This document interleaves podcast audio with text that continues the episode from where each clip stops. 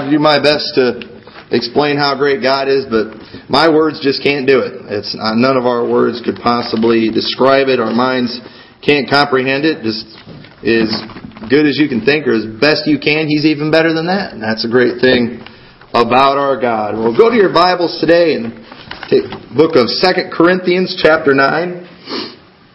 Second Corinthians chapter 9. Of course, we're going on with our theme, a time to plant. We want to see God do some great things. And we, last week we looked in the Bible and we saw that whatsoever man soweth, that shall he also reap. If you're sowing some good things in your life, you're going to reap some good things. Same thing if you're sowing bad things, you're going to reap some bad things. We cannot get away from that. Uh, but at the same, so while that part of that's scary, the other part's exciting. If you are sowing something, you're going to reap something, and that is a blessing. And today I want to talk about specifically about sowing bountifully. And in 2 Corinthians, we're going to go through the whole chapter, but right now I just want to read one verse. In verse 6, it says, But this I say, He which soweth sparingly shall reap also sparingly, and he which soweth bountifully shall reap also bountifully. Let's pray. Lord, we come to you this morning just asking you to meet with us. Lord, it's Lord, I'm so thankful for everyone that's here. I'm so thankful for this opportunity to be able to preach to these dear folks. But Lord, everything that we do here today, it's all in vain, Lord, without your presence, without your hand on it. Lord, I'm asking that your hand will be in this service today, that you will speak through me in this message. Lord, I pray that folks won't hear me today. They'll hear you. They'll hear your word. I pray your Holy Spirit will speak to their hearts, and I pray that we will all come away today challenged, Lord, and motivated to, to sow bountifully for you. In your name we pray. Amen. He was so sparingly shall reap sparingly. This goes right along with the verse that we read last week. I mean, he says, if you sow sparingly, you're going to reap sparingly. You sow bountifully, you're going to reap bountifully. Basically, you reap what you sow. I mean, this verse, it's, it's kind of repeated. Uh, it's kind of almost repeating what we talked about last week. But I want us to talk specifically about sowing bountifully because too many times, uh, I think a lot of times folks, I think most of us, we would like to see God do a lot. I imagine most people here, you know, you would prefer uh, a large harvest rather than a small harvest. You know, I think most of us here we would prefer a large paycheck over a small paycheck, but um, you know, at the same time, uh, you got a better chance of that if you were working 40 hours instead of just four hours. And you got to sometimes put in the extra time and the extra effort if you want the bigger things. And the Corinthian church, it was doing what God wanted. The Corinthian church in 1 Corinthians, it was a not a very good church. Uh, they were a lot of stuff going on there that was not right. They had a lot of problems. But in Second Corinthians, they had gotten things right. They had had a revival in that church. They were doing some good things, and they were uh, this church. It was a, it was a good church. It was a giving church. And we're going to read through this chapter and see what it was they were doing. Because listen, if the Corinthian church was doing something and God was blessing them in a great way for it, I don't think God is going to be different with us if we do the same thing. I think God is the same yesterday, today, and forever. God's going to be like, well, I did that for the Corinthian church, but for Liberty Baptist Church, I'm not going to do that for you. That's something I just did way back then. Have you ever heard people say that? You know, well, I know God used to do miracles. I know God used to do that stuff a long time ago, but He doesn't do it anymore. Well, I, I don't necessarily agree with that, and I don't think the Bible does either. But let's look at verse 1 and let's see what this church was doing. What was it that was going on there that caused God to bless them so much. We see in verse 1, For as touching the ministering to the saints, it is superfluous for me to write to you. For I know the forwardness of your mind, for which I boast of you to them of Macedonia, that Achaia was ready a year ago, and your uh, zeal hath provoked very many. Yet have I sent the brethren, uh, lest our boasting of you should be in vain in this behalf, that as I said, ye may be ready. Lest haply, if they of Macedonia come with me and find you unprepared, that are prepared we, that we say not ye, should be ashamed in the same confident boasting. Therefore I thought it necessary to exhort the brethren that they would go before unto you and make it beforehand your bounty, whereof ye had noticed before that the same might be ready as a matter of bounty and not as of covetousness. One of the things that we see that they were doing here is they were ministering to the saints. They were ministering to saints. For as touching of the ministering of the saints, it is superfluous for me to write unto you. It almost wasn't even necessary. Paul's writing to them about it. He's going to talk to them about it. But it really wasn't necessary because these people, they were already doing it. They were already ministering to the saints. They were already taking care of God's people. I mean, they were good at it. Paul told other people. He used this church as an example of it. And they, I mean, they were, they were doing the job, ministering to the saints. That's one of uh, that's one of my jobs as as a pastor or as a minister. I'm as a minister of the church. You minister to the needs. A pastor, it's not this. Uh, you know, it's not supposed to be this position of that's just way up there that everybody's supposed you know looks up to and is the boss. is supposed to be really the servant. I mean, the main servant in the church and supposed to minister to the needs of others. And this, but not just the pastor, other people too in the church. We minister to the needs of each other. You help people out. And that's something this church did. And we ought to strive to meet the needs of our brothers and sisters in Christ. I mean, for example, the spiritual needs or the emotional needs. Uh, we've talked about this before. I, I know you all, all know this, but uh, everybody's got different things that they're dealing with in their life. There's different challenges that they're facing. There's different needs that they have. There's, I mean, we don't know what everybody's going through, and that's why it's so important to be a part of the house of God and go to church and get to know each other. And I tell you, one of the things that it's one great thing about getting to know other people and about trying to meet the needs of other people is it kind of helps you forget about yours sometimes. In fact, really our needs, when we're only thinking about our needs, I mean, they are huge, aren't they? I mean, they're the biggest challenge in the world. I mean, who cares about the national debt? Hey, I've got a, I've got a need. I've got something going on. Who cares about the wars? I'm facing a war in my own life. Who cares about any of these things? That's how it is to us. And boy, we can get caught up in those things and it can, it can really get us down. And there may be people here today that are down and just need some lifting up. Boy, we've got to pay attention to that. And I tell you, it's very important uh, as a church that, that we make sure that we do that. When we have people come in here, that we try to find out what the needs are and to try to meet them. Because I'm here to tell you that if we don't, there may be somebody else that does. And it may be somebody who's not really preaching the Word of God like they should. It might be somebody who doesn't teach the true way to salvation. And that person, maybe they come and they're just looking for a friend. And boy, we need to be the one that we need to be, we ought to be the friendliest church in town. Because listen, there's some friendly churches you can go to, very friendly churches that aren't preaching the Word of God. But a lot of times folks that come in, that's not what they're looking for. They're looking, they're just looking for that friendship. They're looking for something. We ought to find out what it is. I'm not saying we all get nosy and everything, but boy, just, just try to be there. One of the, one of the best ways to find out what other people need is just think, hey, what do I need? What is it that I want when I come to church? What is it that I'm looking for? I already said one time that there was a person who went to their pastor and said, Pastor, I'm gonna, I'm, I'm leaving the church. I'm not ever gonna come back again. Pastor said, Why not? I said, I, came to church and not one person shook my hand. Now, you know, that shouldn't have happened. But at the same time, that pastor, he looked, he looked at that person, he said, listen, well, why don't you make it your job to make sure that never happens to anybody else in this church. Really, that person, they were looking for their own needs instead of thinking about the needs of other people. And that's the way we ought to be. Think about, hey, what, what is it that you feel like you're missing when you come to this church? What is it that you think there ought to be more of? What is it that you want other people to do for you? Go and try to do that for somebody else. Make sure that's there. Ministering to the saints. It's so important, not just the spiritual needs, but even the physical needs. James chapter 2, verse 14. I think Baptist, boy, we need this, we need this verse as bad as anybody in the world. James chapter 2 and verse 14. If I can find James.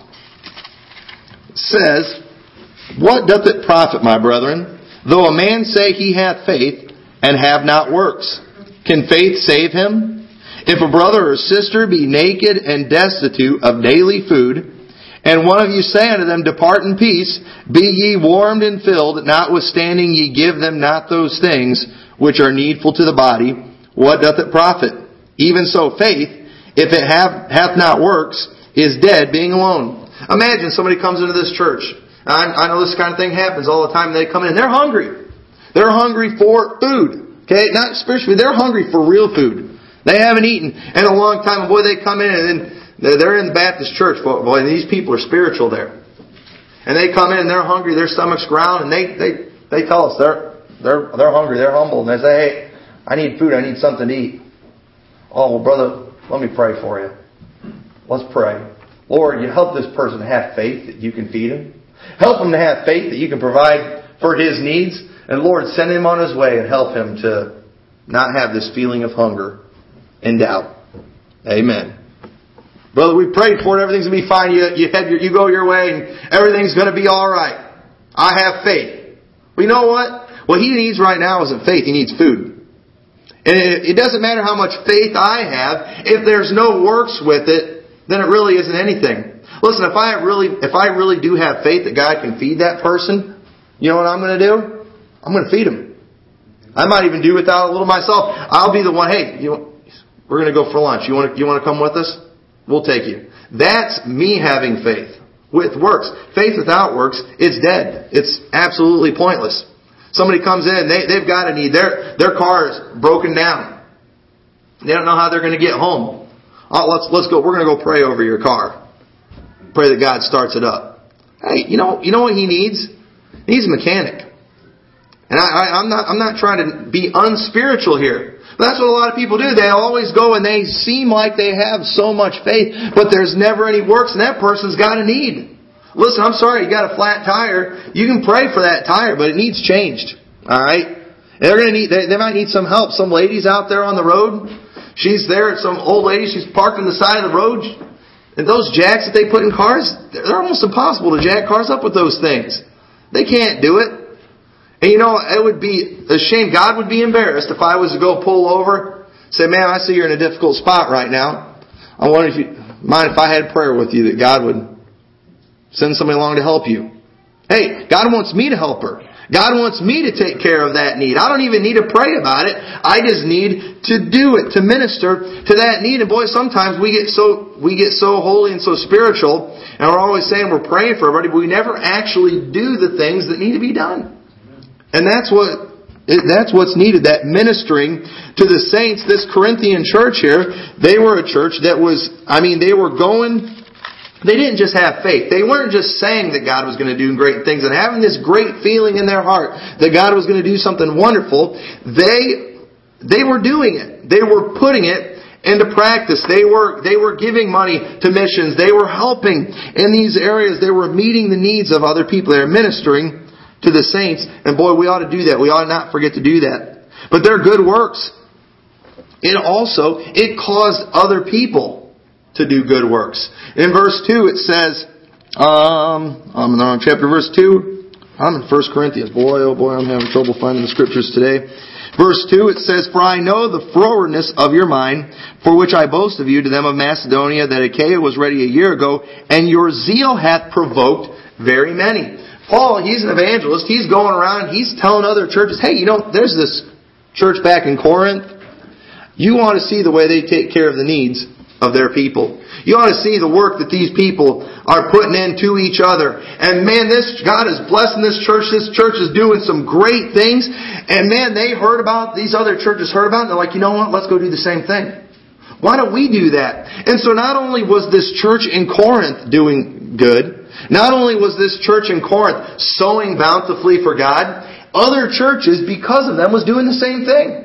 And boy, that's what we ought to be trying to do. If, if we start doing some of these things, if we start doing good, it's going to motivate other people. They hear about God Bless and Liberty Baptist Church and they hear about what's going on there. It's going to cause them to do it. And now it's not just us doing the good things, but others are doing it as a result of us. What a blessing that is. Provoking others to do good works. You know, too many times we're provoking others to do evil. Well, that church had a rock concert. Man, they got a big crowd. Well, why don't we do the same thing too? That, but that's not what God wants. But when it comes to doing things God's way and doing things the Bible way, that's what we ought to be provoking other people to do. And to doing right and to doing and to going above and beyond and doing great things. We ought to provoke others to do good. That's why we believe in church attendance. Hebrews chapter 10 verse 23 says, Let us hold fast the profession of our faith without wavering. For he is faithful that promised. Now, let's hold fast the profession without wavering. Now, don't raise your hand, but I wonder if anybody in here, besides myself, has ever wavered before. Has ever just thought, man, I'm kind of tired of this. I'm kind of, I'm about ready to give up, I'm about ready to call it quits. I don't know if anybody's ever wavered besides me before. Maybe had some doubts. Maybe felt like quitting. But I know many of those times when I felt that in my life, there was one major thing that kept me from giving up and from falling, and that's verse 24. It says, And let us consider one another to provoke unto love and to good works. I always had other people around me that just kept me going, that kept me motivated. And you know where most of these people have come from? They've come from, verse 25, not forsaking the assembling of ourselves together. From the assembling, the church. It's a called out assembly. Today we are assembling here. And that right there has motivated, it motivates me all the time. God's people, getting around them, talking to them, getting the encouragement from them. It, I mean, it's a motivator. Not forsaking the assembling of ourselves as the manner of some is, but exhorting one another. And so much the more as you see the day approaching. I mean, it is encouraging when other people come to the house of God. I mean, I can't even tell I can't even tell you how much it means to me. Just having you here, the motivation that comes from that, your faithfulness, every week it it motivates me. It motivates me to get in the Bible more and to study hard and make sure I've got something. These folks, they're here, they're faithful, they're there every week. I need to make sure that I'm prepared, that I have something that's from God, that I give them the Word of God. It motivates me to study harder. It motivates me to just keep on going and to not quit. It motivates me to, to pray more and to just want to be a better pastor just by having you there. Listen, I, I believe that when we started this church, if nobody would have came, I like to think that we'd still be here. I'd like to think that we'd still be trying, I'd still be out knocking doors, that at least my family would still be here every week. I don't know how we'd pay the bills in the place, but I'd like to think that we'd still be trying. But I can promise you, had it that were that the case, I wouldn't be having as much fun as I am today. but let me tell you, I'm I enjoy this. You know why? Because of the exhortation I get from God's people. It's an encouragement to me. And you know, you might not be the one, you might not be the pastor, you might not be the one preaching the message, but your motivation that you give me helps me to do what I'm doing. The motivate, you know, there's, there's other things that people do in the church, the, just, you know, the Sunday school teachers, the nursery workers, those who clean the church, I mean, the, the sing, I mean, all the things that people do, it makes it so much easier when there's just other people that are there just motivating. Meeting those needs. It provokes others to good work. And that's what we're supposed to do. That's what this church was doing. And not only that, but this church in Corinthians, and this might surprise you to hear me say this, but this Corinthian church, they were very liberal. What? I, I thought I thought we were you know you're conservative, you're fundamental, you're liberal. They were liberal in one area. There's one area in the Bible where you see that it is good to be liberal. And that we see that in verse 5 of chapter 9. It says, Therefore I thought it necessary to exhort the brethren that they would go before unto you and make up beforehand your bounty whereof ye had noticed before that same might be ready as a matter of bounty and not as of covetousness. But this I say, he which soweth sparingly shall reap also sparingly, and he which soweth bountifully shall reap also bountifully. Okay, so sowing sparingly. I mean, you're just trying to be careful with what you have. You're you don't you know you're not going to give any extra. You're just you're always kind of holding back. Right, you're very tight-fisted, or you're very uh, I guess, conservative in that area. But when it comes to giving, okay, not just financially, but giving uh, physically, just working, that is something where it's okay to be liberal. Verse 7, every man according as he purposeth in his heart, so let him give. Not grudgingly or of necessity, for God loveth a cheerful giver. In this area, when it comes to giving, God says, hey, do what's in your heart. Do what, do what you feel like doing. Now we live in a society that they follow that on everything in the world except for this. Where God said, hey, go ahead and do it. He says God loves a cheerful giver. Let me listen, I mean, God wants us to give out of obedience and He wants us to give out of duty and all that, but He likes it a whole lot more when you're enjoying it. He loves that. When He sees people, man, they're giving and they're, and they don't, they don't care. They don't care where it's going. They're not worried. Uh, an example of a liberal giver. I mean, you are, would be or, uh, one who's not a liberal giver. It would be like if I came to you and I said, "Hey, here's fifty bucks," and then I said, "But I want to know where every single cent of that goes." And if I don't like how you spent it, it's the last time you'll ever see any money from me. A liberal giver, here, go do whatever you want with it. Go take your wife out on a date. You know, go on, go on, go for go for a nice dinner, something like that. That's what liberal soul does. I heard a story one time about a man who came to the pastor and he was angry. Boy, he he was upset, and he said, "Pastor," he said, "I'm upset about this church. It's just wasting money." Pastor, like, we are. What are we doing? He said, "Pastor, I went and I looked in one of the closets and I saw four brand new brooms sitting in that closet. Why do we need four?" Brooms. We don't need that many. There's only one person that cleans the church, and there was four. That's a waste of money, Pat. I think, Pastor. I think you need to find out what's going on. I think we need to be a little more careful with how we spend our money around here. And so the pastor, you know, he tried to be a nice guy, and he goes to the treasurer in the church, and he talks to him. He's like, "Hey, you know, I was just kind of wondering what the deal was with these four brooms. Doesn't that seem a little excessive? We don't really need that that many, do we?" And the treasurer like, well, yeah, I guess we didn't really need four, but you know, really, what's the big deal about that? Well, so and so is pretty upset. He thought that that was just you know going a little overboard, that we were wasting money, and I think I think personally I think he's being a little extreme. And the treasurer said, well, pastor, so you got to understand. Just think about this. If all the money that you had given in the last year went to buying four brooms, what would you think? that was all that got given. He was guy was stingy, and so he he was very conservative, not liberal in it. And when it comes to giving, God wants us to be that way. He wants us to sow bountifully, and He even uses that term in verse 8. Uh, and God is able to make all grace abound toward you, that ye always having all sufficiency in all things may abound every good work. As it is written, He hath dispersed abroad, He hath given to the poor, His righteousness remaineth forever. Now He that ministereth seed to the sower, both minister bread for your food, and multiply your seed sown and increase the fruits of your righteousness, being enriched in everything to all bountifulness, which causeth through us thanksgiving to God. For the administration of this service not only supplieth the want of the saints, but is abundant also by the many thanksgivings unto God, whilst by the experiment of this ministration they glorify God for your professed subjection unto the gospel of Christ and for your liberal distribution unto them and unto all men. You see it throughout the Bible. God likes it when we're liberal in that area, but that is the one area where people are usually very, very conservative. And God wants us to be that way just because they, we, we just, we like helping people. We like being a blessing. You know, sometimes, you know, we'll, somebody will go and they'll maybe lend somebody 20 bucks and then they find out they went and did something fun. It's like they get mad. Like all they were supposed to spend that money on was bread and water. It's like you find out they ate a steak and you get upset, I'm never giving that person any money again. You know, why don't you just go ahead and lighten up a little bit and be a little more liberal in your giving. Don't worry about it. Who cares if they went and bought something that they didn't need? Just give because you're a cheerful giver.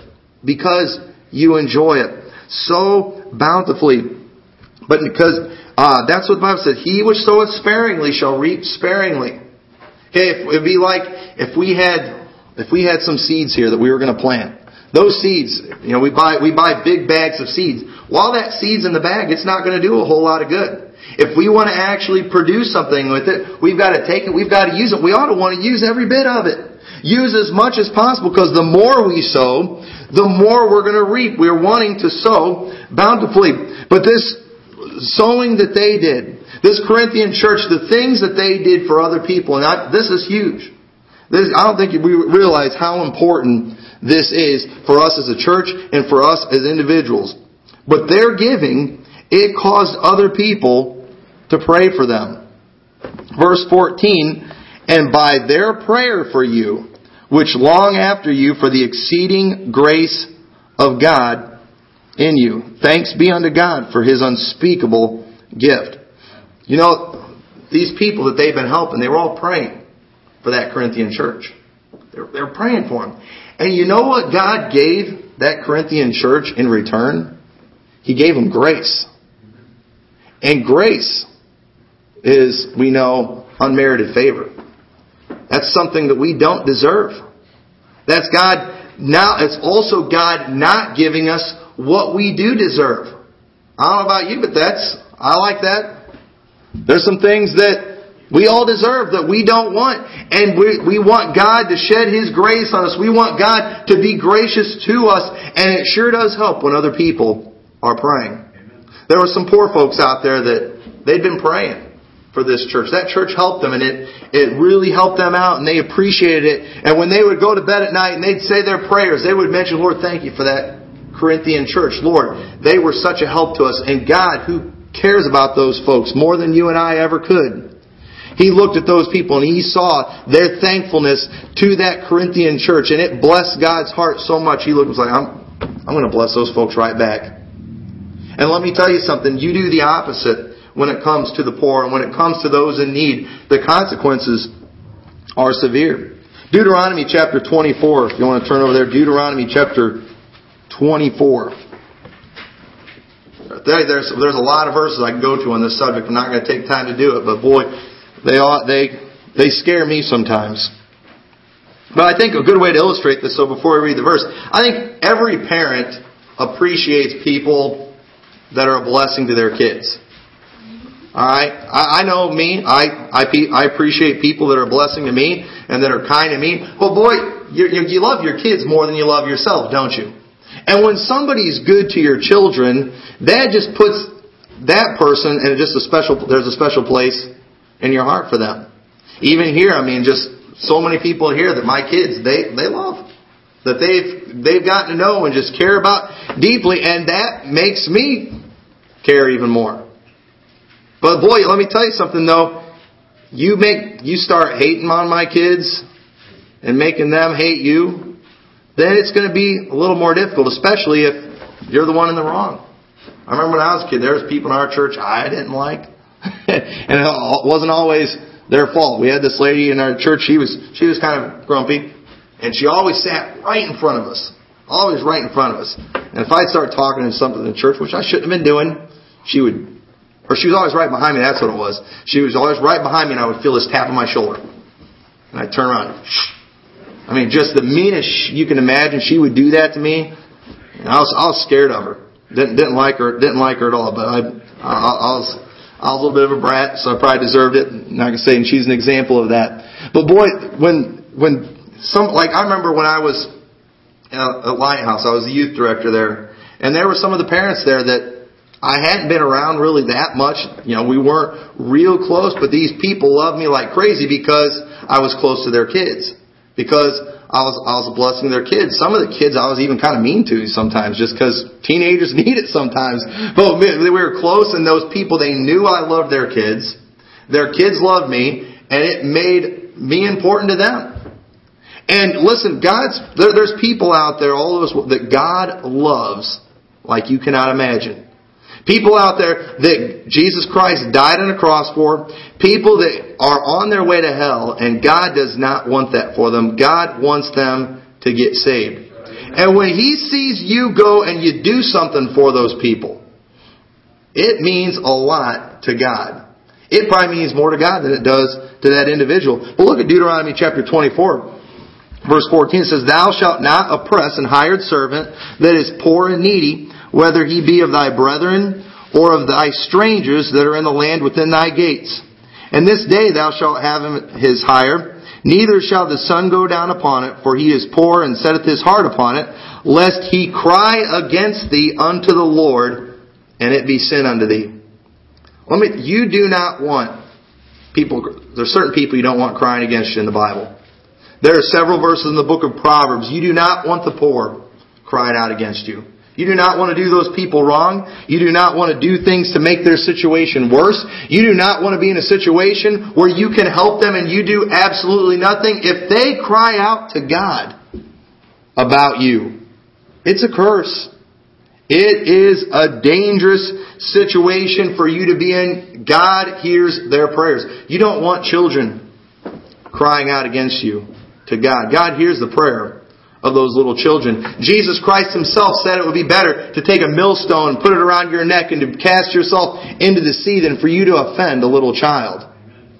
That kind of thing, God is not interested in that one bit. He's not going to let that go. It's going to come back to haunt you. But boy, you take the opposite and you do good to those people.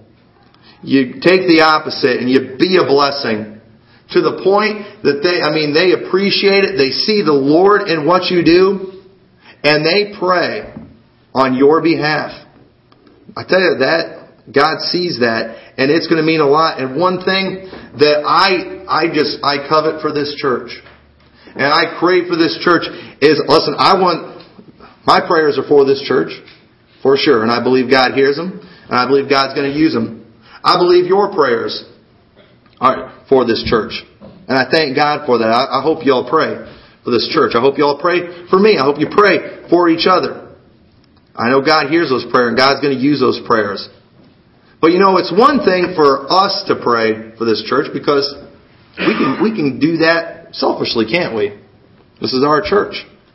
But boy, when we get folks on the outside praying because we've done something for them, We've given a cold cup of water in the name of Christ. You can't lose your reward for that. And God's going to hear that prayer and God is going to pour His blessing out on this church because He knows that this is a place that can handle what I give them. This is a place that, man, they are so, they're sowing bountifully. I've given them a little bit and they're using every bit of it for my glory. If I give them more, they're just going to use it for my glory too. There are some people you just can't trust with a whole lot. None of you in here would just probably go and give your, you know, I, my oldest is 11. I don't know that I would want to give him a hundred dollar bill and then send him to a carnival or something. That money could get wasted so fast. I mean, on absolutely nothing. I it would it would blow your mind. You know, you you, you really can't trust them with that much money. It wouldn't be a good idea. You got to put those restrictions and things on it. And I wonder if we're like that sometimes with God. Everything He gives us, we just take it, we go and we run with it, we waste it, we blow it on ourselves. We don't ever use it for God. But I also I, I believe that when we use it in the right way, God says, you know, I, okay, I can trust them with more. As my kids get older, I give them more and more responsibilities. There's more and more I feel like I can trust them with as they get older. And I want God to be the same way with me personally. I want God to be the same way with this church. I know God wants to save everybody in this area. I know that God wants there to be bus ministries and hospital ministries. I mean, I, I, I, He wants all the ministries all over the place. Anything, just get the gospel out. He wants the food ministries. Anything to just help meet the needs of other people. He wants those things. But the question is, is can He trust us with those? And the truth is, if He can trust us with what we have now, then he can and he will add. He will give the great, uh, just like in the parable of the talents, he will multiply what we have, but we're going to have to sow bountifully. Don't sow sparingly, sow bountifully. Go ahead and think big for God. Think big for him. Just believe that God can do great things. He's promised. The results and the results of, of this church, the giving that they did, the ministering to the saints that they did, it was God shedding His unspeakable gift of grace. Thanks be unto God for His unspeakable gift. Why does it say unspeakable? Is it because we're not supposed to talk about it? No, it's not that. It's because we're not capable. Just like the song we sang, He's more than wonderful. In the song, it tries to use some of these words that mean a lot and have big meanings, but it doesn't quite cut it with God, so we have to, we say more than wonderful.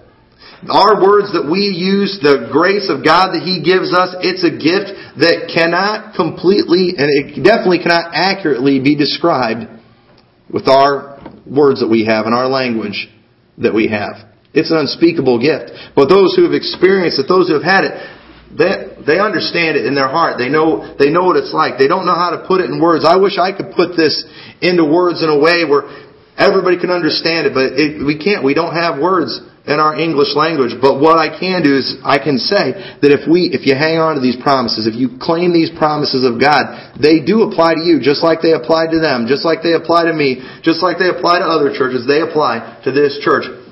But this I say, he which soweth sparingly shall reap also sparingly, and he which soweth bountifully shall reap also bountifully. Let's all stand together right now with our heads bowed and eyes closed.